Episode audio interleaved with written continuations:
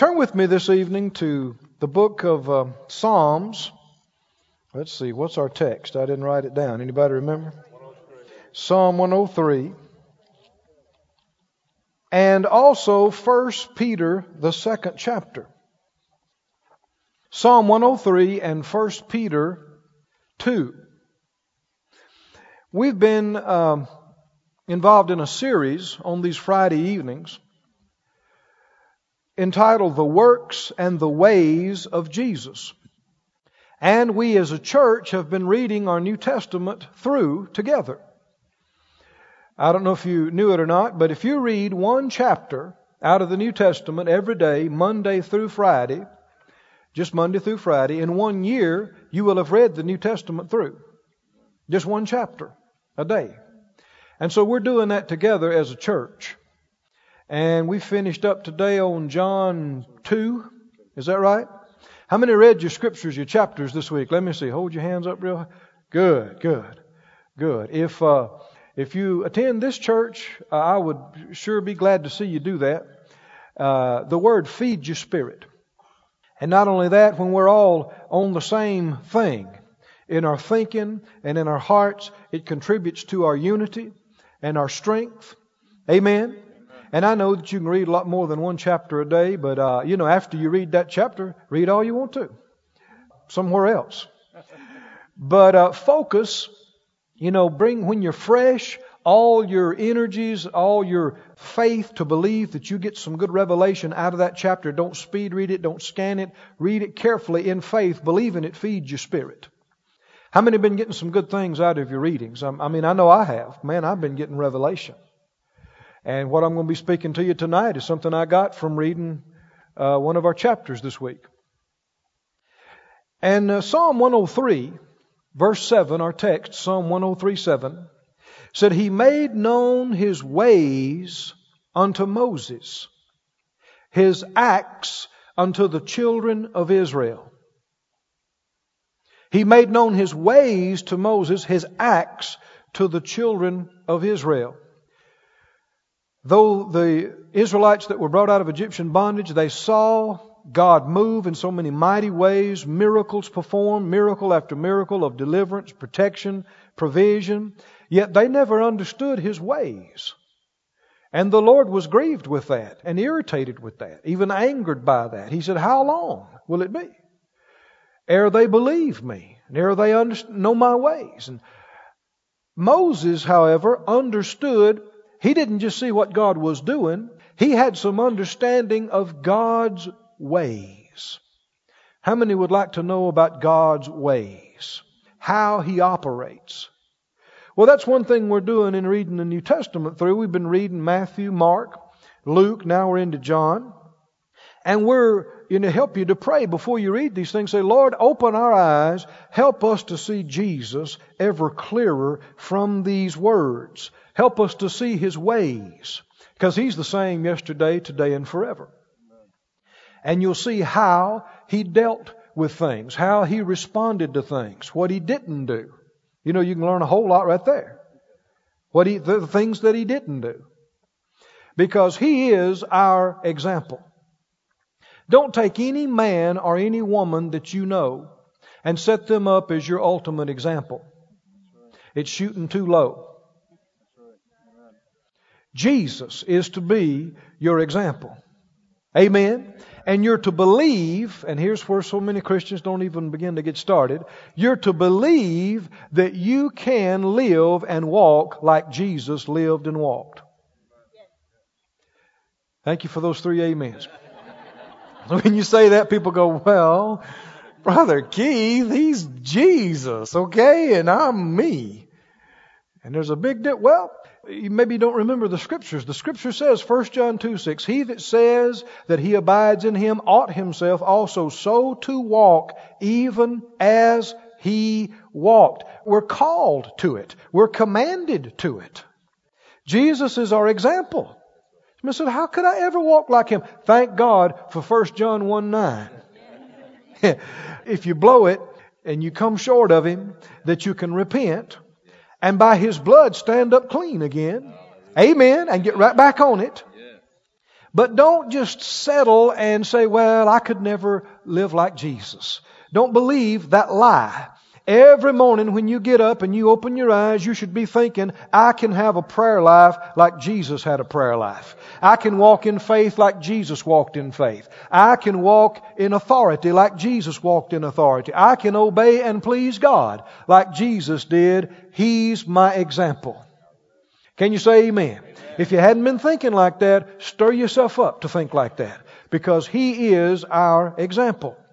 We want to do things, think, see things, operate, respond like He did.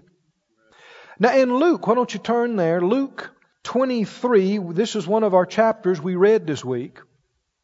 The twenty-third chapter of Luke. And this is a very significant way of Jesus that I've just seen in a stronger light since reading this this week.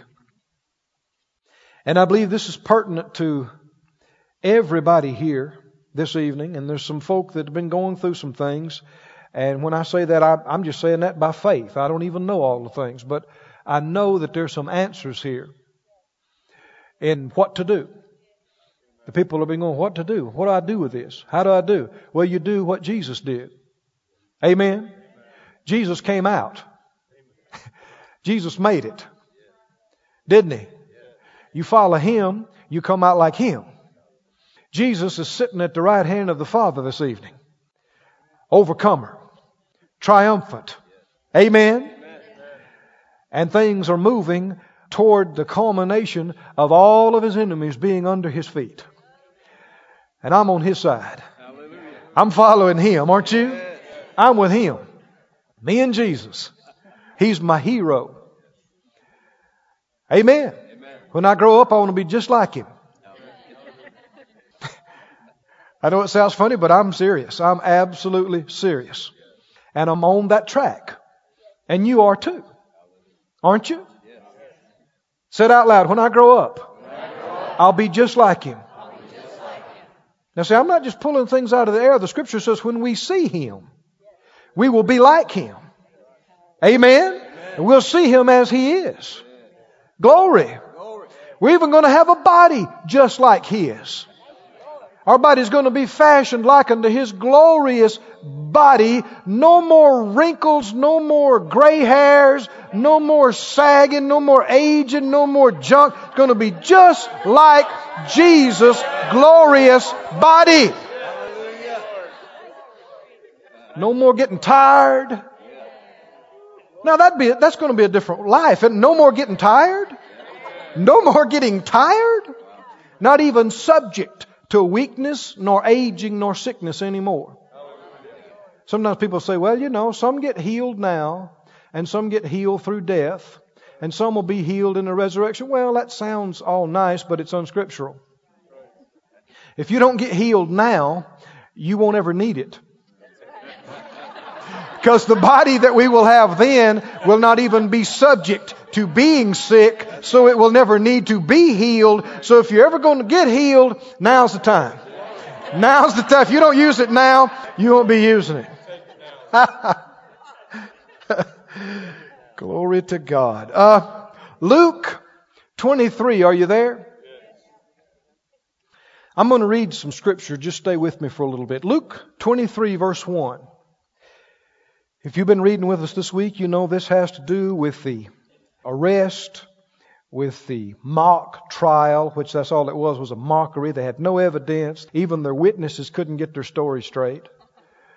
And yet they were intent on killing Him. Do you know that everything that happens in life is not fair? Have you discovered that? You know, sometimes people look at you with tears like they're just totally shocked. Just go, that's not fair. Well, honey, there's a lot of stuff happens in life that ain't fair. And that's the way it's going to be. This wasn't fair. Jesus never hurt anybody. He only helped people. He was bringing the true message of God. Amen? And the religious world hated Him for it. You know, I'd like to tell you that if you serve God, that all Christians and all people that call themselves Christians will be happy about it. But I can't say that. I've gotten some ugly letters from people that's supposed to be Christians and ministers. Somebody said, what do you do with them? The first thing I do is I ask myself, is it true? These ugly things that they said, even if they meant to hurt me, is it true? If it's true, I get to trying to change and repent and get it right. If it's not true, I file it.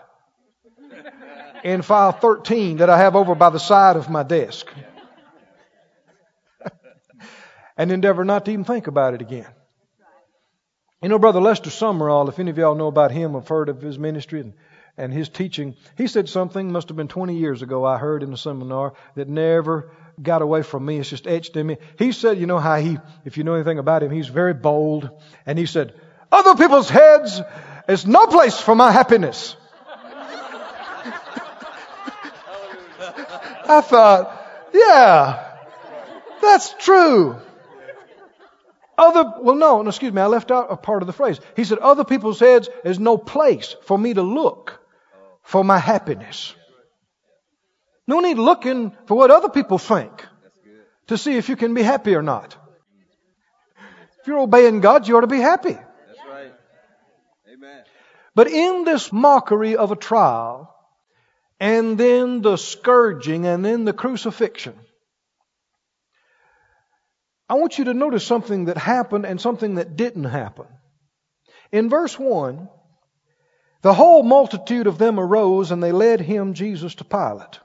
They began to accuse him. And they said, we found this fella perverting the nation. He is messing up the whole country. He is forbidding to give tribute to Caesar. And he's saying that he himself is a king. Now let's just stop right there. Did he do all that? No. Did he teach against paying taxes? No. No, he didn't. They tried to set him up. They tried to get him to say something that they could quote and get him in trouble with the government. But you remember what he said, didn't he? He said, show me a coin. They brought it. He said, whose picture is that? They said, well, that's Caesar. What did he say? Well, give, render unto Caesar the things that are Caesar's, and give to God the things that are God's. And they had nothing they could do with that. He's not teaching against paying taxes. In fact, he said, pay your taxes. But it didn't prevent them from getting up and lying and saying, yeah, he said, don't pay taxes. He preached it. He's preaching against the government, and he's messing the whole country up. And so Jesus immediately took out space in the newspaper and said, I didn't say that. And he bought time on the radio. And he said, now, I didn't say that. This is what I said. I said, give the taxes and give what? No, how many know if you read this and you read Matthew's account and you read Mark's account, it must have said three or four times, he answered nothing. He answered not a word. Didn't he? Now we're talking about the works and the ways of Jesus. If you're going to be a Christian, one of the big ways, one of the big acid tests of what reveals that you are a true Christian is your response. The title of my message this evening is The Christian Response. Your response. How you respond to things. How you respond to what people do or don't do or say or don't say. How you respond to what happens as well as what doesn't happen. Going to church doesn't make you a Christian. Did you hear me? Mm-mm. Your name on a roll somewhere doesn't make you a real Christian. What makes you a real Christian is, number one, your faith in Him, that you believe in Him and you believe on Him and what He has done. And number two, your commitment to Him, that He is your Lord, that you serve Him. And involved in that commitment is a commitment to be His disciple, to be His follower, that is, to learn His ways and be like Him. Amen? And uh, you just quoting scriptures to people is not the only thing that would let them know that you're a Christian. The devil knows scriptures. He quoted scriptures to Jesus. But one of the acid tests and one of the biggest witnesses or failures of being a good witness is how you respond to all the stuff in life around you in front of people. People are watching you, aren't they? People are watching you on the job. Your children are watching you. And they are learning. You know, you sit down and try to teach them some things, but they learn at least as much by what you do or don't do as by what you say. And in fact, uh, years ago, there was a man that I had some connection with, and uh, he was a help to me in my youth, and he and I were pretty close. He was a lot older than me. And uh, in a time of prayer, the Lord said to me, communicate this to him, tell him that his daughter is going to do what he's telling her to do until she gets a little older, and then she's going to do what he's doing. Tell him the only way to change it is for him to change what he's doing. That's interesting, isn't it? I did. I sat down and talked to him about it. He wasn't too happy about it. But, and he didn't pay attention to me, and it happened just exactly like what the Lord said. It wasn't that I was right. The Lord was right. And um, it's not enough just to tell people what to do. Got to show them what to do. Amen. Your living should be consistent with your talk. And people up under you, they'll not just only listen to what you say. They'll not just do what you say. They'll do what you do. And um, Jesus did not respond in anger. He did not respond in selfishness. He did not respond trying to protect his pride. One way that you respond like Jesus is by saying nothing. Everybody with me on this? And that can be tough. I said that can be tough. Can it? Because your flesh wants to tell my side. Don't it? People ought to know this. That's not true. This is true. Let me tell it. And boy, it'll crucify your flesh. I mean, it'll jump up in your throat and the words will be on your tongue. And you'll have to go, mmm, shut up. Hush. Be still. Hmm? Because if you are your own defense, then the Lord is not. If He's going to be your defense, how many understand, you know, you can't necessarily hire two different firms to be your defense. You got to decide who's going to be your defense. And if you are your defense, then He is not. If you're going to take it into your own hands, you're going to straighten this out, you're going to tell everybody, you're going to put the record straight, then you have taken it out of God's hands, and it's in your hands, and I assure you, you're not enough for it. But it takes faith, and it takes control to bite your lip and be quiet, and just say privately, the Lord's my defense. He will take care of me. If He wants this brought out, He'll bring it out. If He don't, He won't. But He knows the truth, and He's the one I care about. Amen. And know this. Nobody ever gets away with anything. Nobody. You might say, well, I know some people got away. No, it ain't over. I said, it's not over. No one ever gets away with anything. The scripture says some things come out in this life and some things come out later. Some things follow afterward. Uh-huh. Jesus said there is nothing hidden that shall not be revealed. Right. Didn't He say it? Right. Do you believe that? Yes. There is nothing hidden. What does that mean? Everything's coming out. Everything. Some of it comes out now in this life. Some of it comes out later. But it all comes out. There's only one exception to that. That's when you get it under the blood. I said, when you get it under the blood. Oh, thank God for that exception.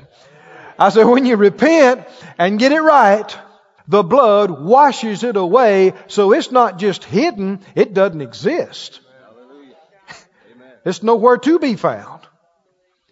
But that which is not comes out, either here and now or later, but it comes out. And it takes faith to just say, well, God knows.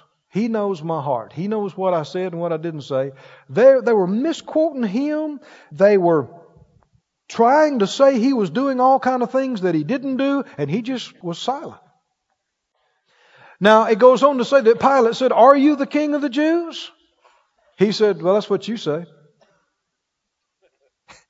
Finally, Pilate said, "I can't find any fault in this man." But they were the more fierce, and they stirred up the people. There's demons influencing these people, aren't there? Unreasonable.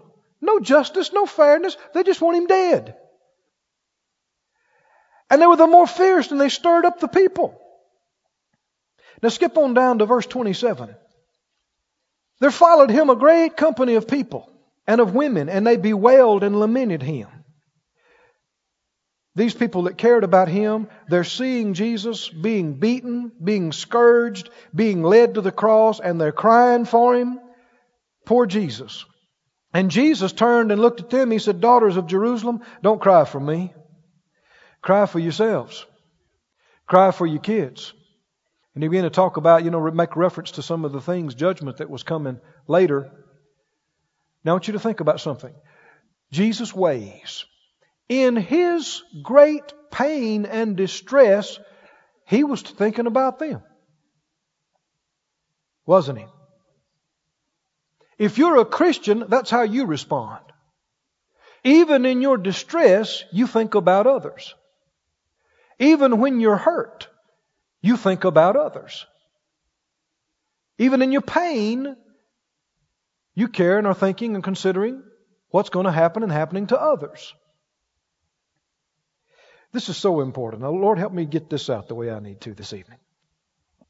You know, some people say, "Well, you just don't understand. If you're going through what I was going through, you wouldn't be thinking about anybody else either." That's just is not true. I've seen both sides. I have worked closely with people in a lot of pain, mentally and physically. And I've seen people that got mean the more they hurt. And I've seen people that stayed sweet to the bitter end. Are you with me? So it just absolutely is not true that you can blame the problems for your ill disposition. Are you with me? Mm-mm. It's not the problems that is the cause of your meanness and your illness. The reality is that was in you all the time. And when the pressure came, it came out. A lot of people are able to keep a, even sometimes too sweet, veneer. Anybody know what I'm talking about? But it's not real. They're almost sickly sweet. Unreal sweet. Until something squeezes them. Anybody know what I'm talking about? Until something pushes them, something presses them, and something squeezes them, and then you'll see some of the ugliest stuff come out. Well, now you're seeing the real them.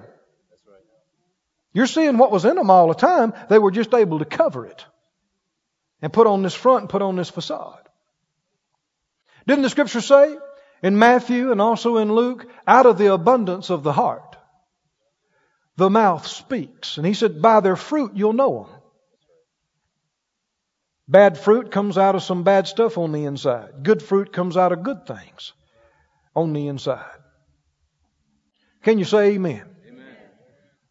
I understand that you find out what is really in somebody in the pressure. When stuff's come against. When there's a squeezing. When there's duress. When there's distress. We see what was in Jesus, don't we? I said we see what was in Him. Is He your example? Is He your hero? Jesus is being squeezed, my friend. I mean, he the, the life is literally being squeezed out of him through this process. His honor is dragged in the mud in this mockery of a court. He's lied on. For it was over with, spit on. Backhanded. What came out of him? Hmm? That's what he is. What came out of him? They're dragging him to nail him to the tree. A lot of folk would have been crying and feeling sorry for themselves and going, "This ain't fair. I haven't done anything to deserve this. This ain't right. that have been screaming and crying for their own justice. That's not being a real Christian. Being a real Christian is being like Him. He looked at the people crying for Him. He said, don't cry for me. You need to be thinking about yourself and the things that's about to come. He was thinking about them in His pain. And they laid Him down. And they nailed Him to the cross. Unimaginable pain. And what did He say? What came out of Him? A lot of people, when they're in pain or when they're in distress, cussing comes out, doesn't it? It's sad, but you know, they have these cockpit voice recordings on some of these airplanes and stuff. And some of these pilots, when they've gone down and they saw they're dying, just cussing, just cussing, cussing, cussing. Well, see, that's what's in them. So you can hide what's in you when everything's going pretty good. But when you're squeezed and when you're pressed, what's really in you is going to come out. That's why if you're wise, you'll be putting something good in you every day. Like reading your Bible. Amen. Like hearing good messages. Like talking good things. And then, you know, when uh, something comes up, then faith will come up. And love will come up. Kindness will come up. Amen. I was in a situation, uh, though this has been a few years ago, flying. And somebody decided to do a wild and crazy thing. And uh, it looked like we were going to die. It really did. But you know what surprised me? Is how calm I was. I really was. I was looking and I knew it. Man, if this doesn't change in just a few seconds, it's going to be it. It's going to be curtains for us. And yet I just, inside me, I thought, well, I'm not afraid. Glory to God. I'm saved. I'm saved. I know what happens. What if this thing does come apart in a thousand pieces and I'm scattered over a field somewhere? What? I know what happens. I step out of my body and I look at it and go, well, that's done. And an angel is there to escort me, and I go and I see Jesus and I get to check out my new mansion. And But see, that doesn't happen unless that's been put into you, put into you day and night, week after week, month after month, year after year. And that's what you're full of. Then when you're squeezed, that's what comes out. Amen. Amen. Things might try to come, fear might try to come against you from the outside, but from the inside, faith comes up. While they're nailing Jesus to the cross, what came out of Him? Now, boy, this is at the point where you would find out what's in somebody. Wouldn't you? What came out of Him? Father, forgive them. They don't know what they're doing. That's what came out of Him. In the greatest time of distress. Verse thirty-two, there were these two criminals. Verse thirty-three, when they came to the place it was called Calvary, there they crucified Him. Verse thirty-three, and the malefactors, one on the right hand, one on the left. And Jesus said, Father, forgive them, for they know not what they do. And they parted His clothes, and they cast lots. He's hanging up there. They're down there bartering over His clothes. Verse thirty-five, the people stood by and the rulers derided Him. They sneered at Him and they said, well, He ain't so big now. He saved others. Why can't He save Himself? And they misquoted Him. They said, yeah, He said, you know, that He could tear down this temple and build it back, you know, in three days. Why don't you do it now? You who said you could do that, get yourself off the cross. Mocking, sneering. Did He scream in His pain and in the, as the blood flowed, God's going to get you? Hmm? Your time's coming. You just wait. Won't be long. You'll be standing in front of me at the throne of judgment. Mm-mm. No. I said no. No. In verse thirty-nine, even the ones crucified with Him railed on Him. If you're Christ, save yourself. Get us too. Save us too. But the other one answered, he said, don't you fear God, seeing you're in the same condemnation? We indeed justly, we receive the due reward for our deeds. This man has done nothing amiss. Now listen to this. This is, I don't know, maybe a minute, maybe minutes, maybe less before Jesus actually dies. He is so close to death right here. He's just minutes away. And what does he say? This close to death, with not only all the physical agony and pain going on, but the scripture says all the weight of all the sin of mankind, past, present, and future, was coming on him. That's beyond what we even understand.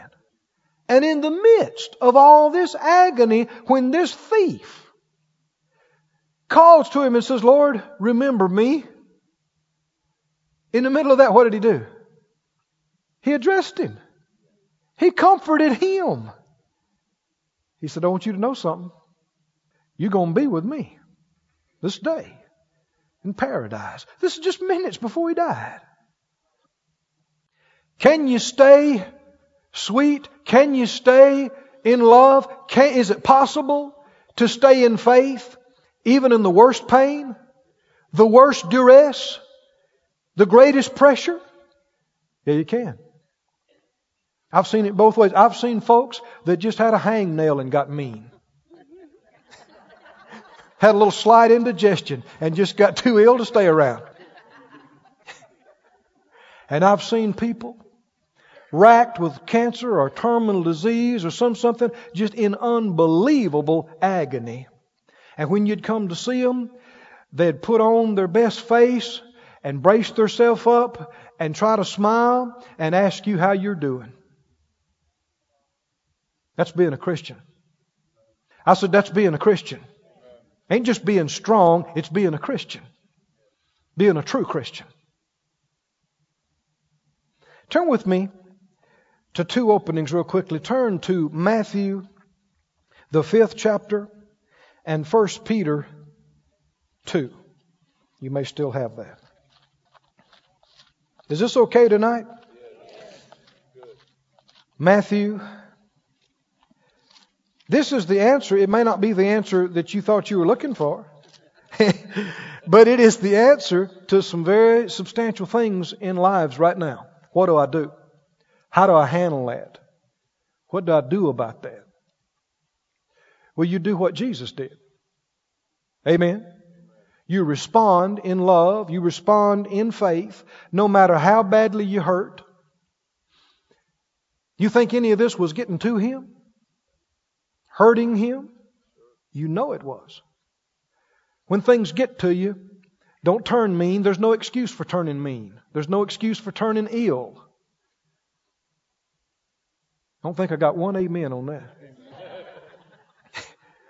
It's true. Can you find any room in the scripture, any exception, any excusing for getting mean and ill and going, well, I was just going through a bad time? You understand. You got mean too. Uh-uh. If anybody would have had a right to get ill, to scream for justice, to call judgment against people, Jesus would have.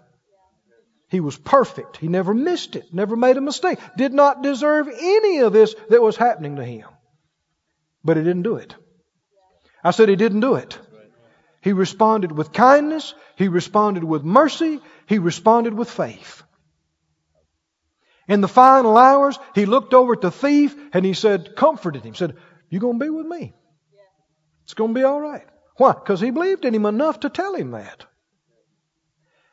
And how did he die? Oh man, I like this. Same way you're supposed to die. Same way I'm supposed to die, in faith. Absolutely not believing that this is the end. What did he say? He had already told his disciples, but he said, three days and I'll be raised. He had told them that. He had preached that to them. He had proclaimed that to them. And in his final gasp, he said, Father, into your hands I commit my spirit. Yeah. And breathed his last. Oh, glory to God. That's dying with dignity. Yeah. That's dying with honor. That's dying in faith. Yes. Amen. Amen. In the worst pain, the worst pressure, the worst distress. Somebody said, yeah, but there, this is happening and this is not going to work out. It ain't the end. I said, it's not the end. If no matter how dark it looks, Talk kindly to people. And talk faith. Amen? Amen. Think about them. Try to be considerate of them. And if it looks like everything's being pulled out from under your feet and you got nothing to stand on, in faith you can say, this is not it. This is not the end. God is on the throne. Before this is over, I'm going to be in better shape than I was. Yes, that's right. Amen. Amen. Talk faith. You see, a lot of folk don't understand faith very well. They talk a good game, and then when stuff starts breaking and start happening, they start crying and go, I don't understand this. I'm a faith man. This is not supposed to be happening to me. Well, no, friend. We just now are finding out if you are a faith person. Amen. I mean, we don't know how much faith you got when all the bills are paid and you're feeling good and everything's going along real great and you don't need anything. No, it's when you get squeezed. Now we'll know whatever comes out, that's what's in your heart. And that's what's been there all along. Amen. Oh, let God get glory in you so that the harder you're squeezed, the more faith you talk. Hallelujah. The harder you're pressed, you just get sweeter. Amen. You just treat people better. Amen. A man like that, a woman like that cannot be defeated. That's right. Cannot be overcome. It may look like they are. It looked like Jesus was, but it wasn't over. I said it wasn't over. That's right. First Peter. Well, let's read Matthew first. You got both places. Matthew five eleven. He said, blessed are you when men shall what? Revile you and persecute you and shall say all manner of evil against you falsely or lying. The scripture says they're lying for my sake. Do what? Get mean and straighten them out and do not let that go. Make sure everybody knows the truth. No, no. Do what? Rejoice. How in the world could you rejoice when people are lying on you? Rejoice and be exceeding glad, not because of that, but because of this. For great is your reward in heaven, for that's how they persecuted the prophets, which were before you. That's what they did to Jesus. If you're going to be a partaker of His glory, you must be a partaker of His sufferings. First Peter says, that's not suffering being sick. That's not suffering being broke. That's suffering like He did. Being defamed, being reviled, being lied about, being blasphemed. He stayed sweet. In First Peter, if you're holding your place there.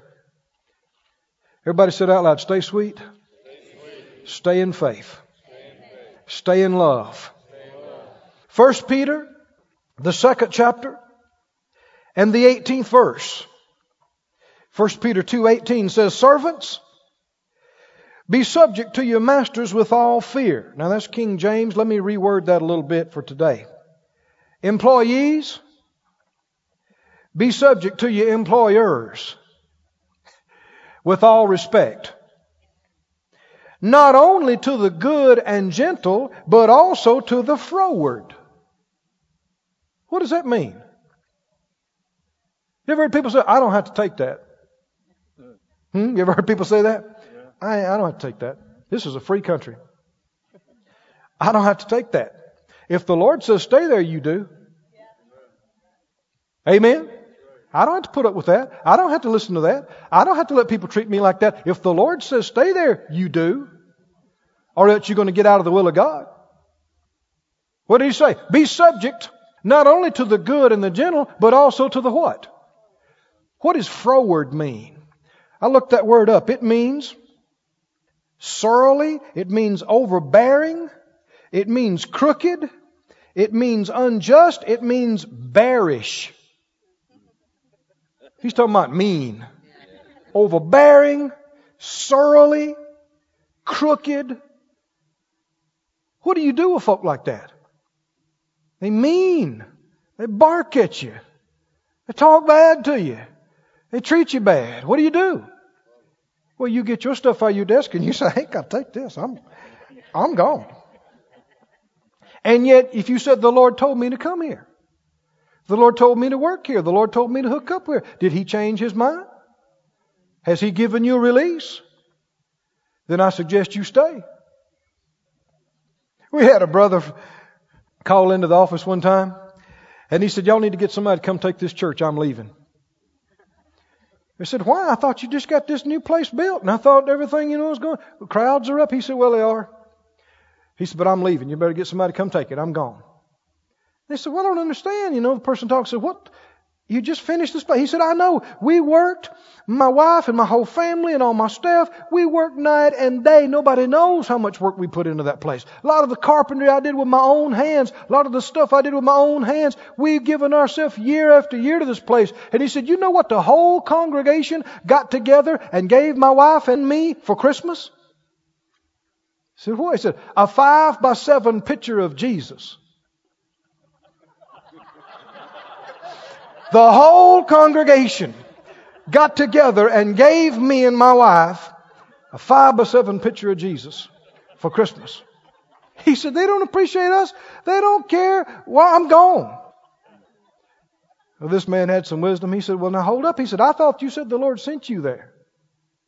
Yeah, well, yeah, but, but I'm leaving. He said, well, has He released you? Has He directed you somewhere else? Told you, well, I don't know about that. But I'm leaving. You better get somebody to come up here and take this thing. He said, well, now hold up now. The Lord sent you there. Has He sent you somewhere else? Well, no, but they, I can't say that He has, but they don't appreciate it. Did He tell you that they had to appreciate you in order for you to stay? See, people add all this stuff, don't they? They think, well, well, if I don't get this, then I'm not staying. Well, hey, the Lord never told me. Preach, and if the people don't like it, you can quit. He never told me, obey me, but if people don't support you, then you're relieved. Did He you? No, He didn't. I said, no, He didn't. So you best stay hooked. He said, be subject. Verse nineteen. For it, this is thankworthy if a man for conscience toward God endure grief, suffering wrongfully. But what glory is it if when you be buffeted for your fault, you take it patiently? But if you do well and suffer for it and take it patiently, this is acceptable with God. For even hereunto were you called, because Christ suffered for us, leaving us an example that you should follow in His steps.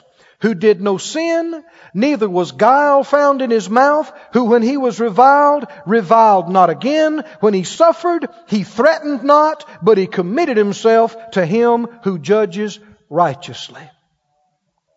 I need to read that again. Jesus is our example, isn't He? Is He your example? An example He left us to follow. Verse twenty-one, leaving us an example that we should follow in His steps. He did no sin, and there was no guile found in His mouth. There was no duplicity, no falseness, no hypocrisy, no hidden hatred. When He spoke, it was genuine, it was honest, you could believe it. That's how I talk too, right? Say it for yourself. Say, that's how I talk. For yourself, that's how I talk. He went on to say, when He was reviled, what did He do? People railed on Him. I mean, they spoke against Him. They blasphemed Him. They maligned Him. They defamed Him. They hurt His reputation with the people. What did He do? Reviled not again. When He suffered, what did He do? When you're hurting, when people get to you, you know what, what was to come out of your mouth? A threat, doesn't it? Just a natural thing. When people hurt you, you want to say, God's going to get you. Hmm? And begin to judge. You sorry rascal. Lie on me like that. Treat me like that. After all I did for you. Are you going to say that? Are you going to do that? You get to talking like that. All kind of thoughts and words will come to your mind. I mean, you can just, it's almost like you're inspired. You can just go on and on. Because you are inspired. But it ain't God. It's not God. Now, I know one reason why you're laughing so hard. You ever been in an intense discussion with somebody? Huh? And, you, and they begin to tell you about all the stuff that you did wrong, all the stuff you messed up on, and you begin to think, well, now, hey, I know a thing or two about you. And as you begin to think about those things, you really begin to remember a lot of things. I mean, it's like supernatural recall. You remember stuff that they did twenty years ago in vivid detail, and you're able to... Listen, friend, now you are becoming a mouthpiece for the devil. You are inspired. You are uttering, and he wants to hurt them through you. He wants to condemn them, remind them of all their sins and their past and their mistakes, and hurt them through you and through your mouth. And friend, that's one of the worst feelings, to afterwards realize, I let the devil use me. I let him use my mouth. I let him use me to hurt somebody. That's one of the most awful feelings a Christian can have, is to know you yielded your members to the enemy. That's why when the pressure's on, one of the things you do is keep your mouth shut. Are you with me? You remember when Jairus, you know, talked about Jesus coming and ministering to his daughter, and when they finally got to the house, and before he got there, the people said, don't bother the master any further. Your little daughter is dead. And he looked at Jairus and he said, don't be afraid. Only believe. And she'll live. And what did Jairus say? There's nothing recorded that he said. And that's what you say. When your mind's going one hundred miles an hour, when your emotions are trying to go tilt, and everything tells you it's too late, and the pressure is on, and the squeeze is on, what do you do? There's two major things here. One, you say nothing in response to fear or anger. And number two, do what he said. You speak the word only. That's right. That's right. This will get you through some rough times in life, friend. What do you do? Number one, don't respond. When you're tempted to say something, bite your lip. You're tempted to go, oh my God, what are we going to do? Don't say that. Bite your lip. You remember when the, the prophet and his helper came out, and the whole city was surrounded by the soldiers, and the servant looked at him, and he looked at his master, and that's when the fear and the panic came, and he was being squeezed. He said, oh my God, he said, Master, what are we going to do? What are we going to do? Remember what he told him? Just relax. There's more that be with us than that be with them. Is that true concerning us? It's always true concerning us. The greater one's inside of us. Greater than he that's in the world that's against us. And the angels are with us.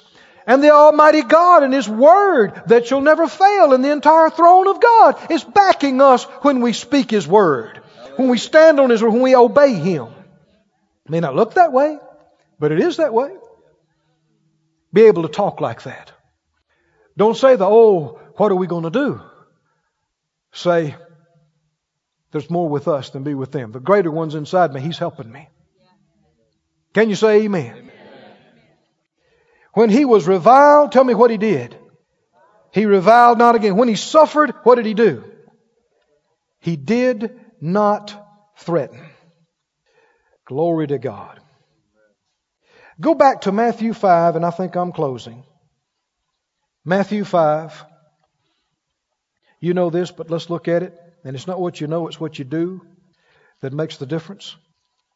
Matthew five and verse forty-four, I believe it is. Skip down to, uh, up rather to forty-three. Start one verse earlier, forty-three. He said, you have heard that it's been said, you'll love your neighbor and hate your enemies. But see, under this new covenant, we realize that our enemy is not flesh and blood. Even if people have been mean and ugly to us, it's the enemy working through them. And in their ignorance or whatever, their selfishness, they're yielding to him. But I don't care who they are. You get them to God, get them saved, get them cleaned up, get them filled with the Spirit and some Word in them, and they're good people. Amen. No matter who they are. The worst sinner on the planet. The worst. You get them saved, get them cleaned up. They could be your closest friend. Amen. So always remember that it's not the people. It's not the people. It's the enemy. Maybe they're yielding to him, giving him place, but it's the enemy. Don't hate the people. It's the enemy. But what do you do with the people? Verse forty-four, Jesus said, I say to you, do what? Love your enemies. What are people that curse you and talk bad about you? What do you do about that? Bless them. What do you mean bless them? They say, well, I just hope you go under. You say, well, I hope you do good. Amen. And you know what? There's no defense against that. What kind of comeback can you do for that? Well, I just hope you go under. Well, I just hope you get more revelation, get closer to God. Go over big time. Yeah, that's the way to cuss them. Bless you. Hope your kids all serve God. Your finances increase thirty-fold this year. Your marriage gets stronger and get close to God. Close to God. Bless them. When they curse you, but the more they curse, what? More you bless. Now, we've known these scriptures have been in here a long time, right? We we know them, but that's not the deal. Do you do them? Come on, help me out now, guys. They curse, you bless. Now, curse doesn't just mean they're using cuss words. Cursing means they're speaking bad and a bad about you. They want to see you go under. Then you speak good. Somebody said, well, I don't know of anything good to say about that rascal. Well, my granddad used to always tell me a story. As a little boy, I, I wondered why he told me. And finally I realized he'd tell me about this man that was the meanest man in the whole county. Mean man. I'm a little bitty boy, so he had to use small words, you know. And he said, this guy's so mean. He did mean things. Everybody knew he was mean. Nobody liked him. He was a mean man. Finally, he died. They was having his funeral. And uh, there was another man in the community, never said anything bad about anybody. Never. He told me this story I don't know how many times. And he said, so when the man that never said anything bad about anybody walked by the casket of the man that was so mean and everybody hated, everybody looked and wondered, what's he going to do? What's he going to say? What could he say? This sorry rascal, what could he say? Said he stood there for a while, said nothing. Then he said, you know, that fellow was the best whistler I think I have ever heard. Never heard anybody could whistle like that. And went on. How many know if you look, you can find something? With some people, you have to look a little harder. But if you look, you can find something. Amen? Amen. To bless instead of curse. When they curse, you do what? Bless. One more time. When they curse, you bless. bless. And when they hate you, keep reading. This is going to stick with you, friends, tonight. I'm just believing. It's going to get in your spirit. And you ain't just going to just quote this scripture. You're going to actually do it. When they hate you, and you can tell they hate you. You can hear it in their voice. You can see it in their eyes. You can see it in the stuff they write about you. When they hate you, what do you do? Hmm? You do good to them that hate you. They glare at you from across the aisle. And you send them a pie. You can tell they hate you by what they do. So what do you do? You make a car payment for them. Boy, I lost some of the crowd right there. These are not Keith's words. Who said this? You're the one you call Lord and Master. Amen? He told you what to do. Well, Lord, I just know these people hate me. They're after me. What do I do? He's already told you what to do. People are looking for something else, but he's already told you. They hate me. What do you do? Come on. You do good for them. Do good for them. Pray for them. Send them some money. Do something good for them. Help them. Go behind the scenes. You don't have to be seen and known. If you can help them behind the scenes, do it. Amen? Stick some money in the steering wheel of their car. Nobody knows where it came from. In their pocket. You know what I'm talking about? Don't do something to be seen. If they curse you, you bless them. If they hate you, you do good to them if they despitefully use you. I mean, they set you up. They used you. I've had people before used my name. Did something with me for fifteen minutes and then when told everybody that he used to work for me. And that I confirmed and approved everything they said and taught, which was off the wall. And used different situations, used your name, used your influence, used... What do you do with folk like that? You take an ad in the paper. And you buy some radio time, right? And you make sure everybody knows that they're nothing to do with you. Now let's come back to what Jesus said about it. He said, if they use you, if they despitefully use you, and if they persecute you, what do you do? You pray for them. Pray for them. Why? Because they're in danger of judgment, for one thing. You don't want to see them judged. Just like they nailed Jesus to the cross. He prayed for them, didn't he? They're nailing him to the cross, and he's praying for them. Father, forgive them. They don't know what's happening here. They don't know what they're doing. That's love. That's love. Stand up on your feet, please. Thank you, Lord. If you're hearing what I'm hearing this evening, I hear real answers to real situations and real problems. In the toughest things in life, what do you do? How do you handle that? Here it is. Black and white. Plain. Clear. Your flesh may not want to do it, but there it is. Oh, but the rewards of those who do. Jesus died in faith. He died speaking kindly to people. He died showing mercy. He died not returning evil for evil. And he's been vindicated. He's been justified. He's been exalted for all the world to see. And there'll be some stuff that may not even come out in this lifetime about you, but it'll come out later. Hmm? And I'm telling you, if you'll keep your mouth shut and you'll honor him and you'll put your defense and justice in his hands, some of the stuff that it looks like that didn't come out and that people believed, you're going to really be amazed in that day when the Lord comes and puts his hand on you and says, this one is mine. Amen. And when they did that, they were doing what I told them to do. And I guarantee you, nobody will say a word about it at that point. Amen? Amen. And you'll be rewarded. And that's how that you can really get excited. I, uh, it takes some maturity and it takes some revelation. But when some of these things are going down, when you really know what's happening and you see that the Lord is not letting your all of your honor come out now, you know he's saving it for later. Four people got that. I said he he's saving it for later. He plans to honor you. He plans to bring it out. And show it later, and in some cases, personally. Well, that ought to make you shout. I said, that ought to make you, in the midst of your hurting and even grieving and even in big problems, when you realize that, you can rejoice. You can even shout for joy. Amen. Because you know that He is your defense and He's faithful. And there's nothing hidden that shall not be revealed and known.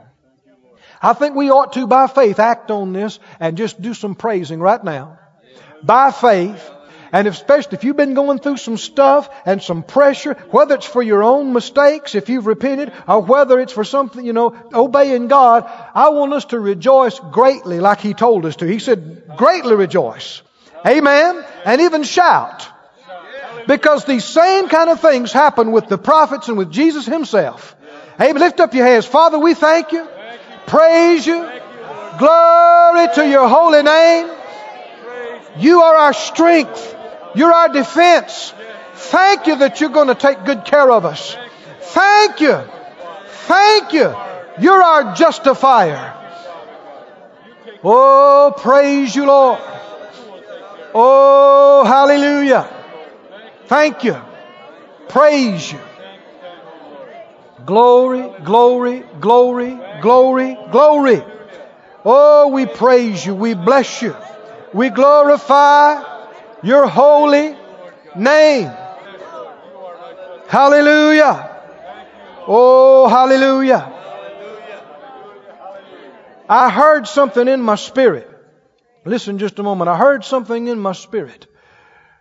The Lord said, take heed to these words and pass these tests, for I have some great and good things planned for you. But you must pass the test. You must respond in love. You must respond and speak in faith.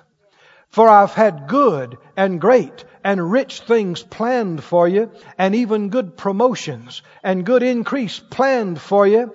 From before this thing occurred, I knew it was coming, but you must show yourself strong, and you must show yourself my disciple, and you must show yourself a man and woman of love and faith, that I may have a justifiable right to promote you on the other side of this. So pass the test. And respond with kindness. And bite your lip and speak not in the flesh. But say words of love. And I will honor you. For you will have honored me.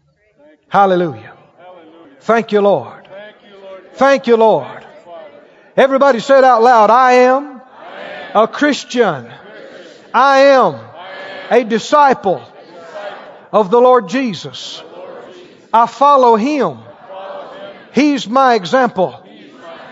I respond as He responds.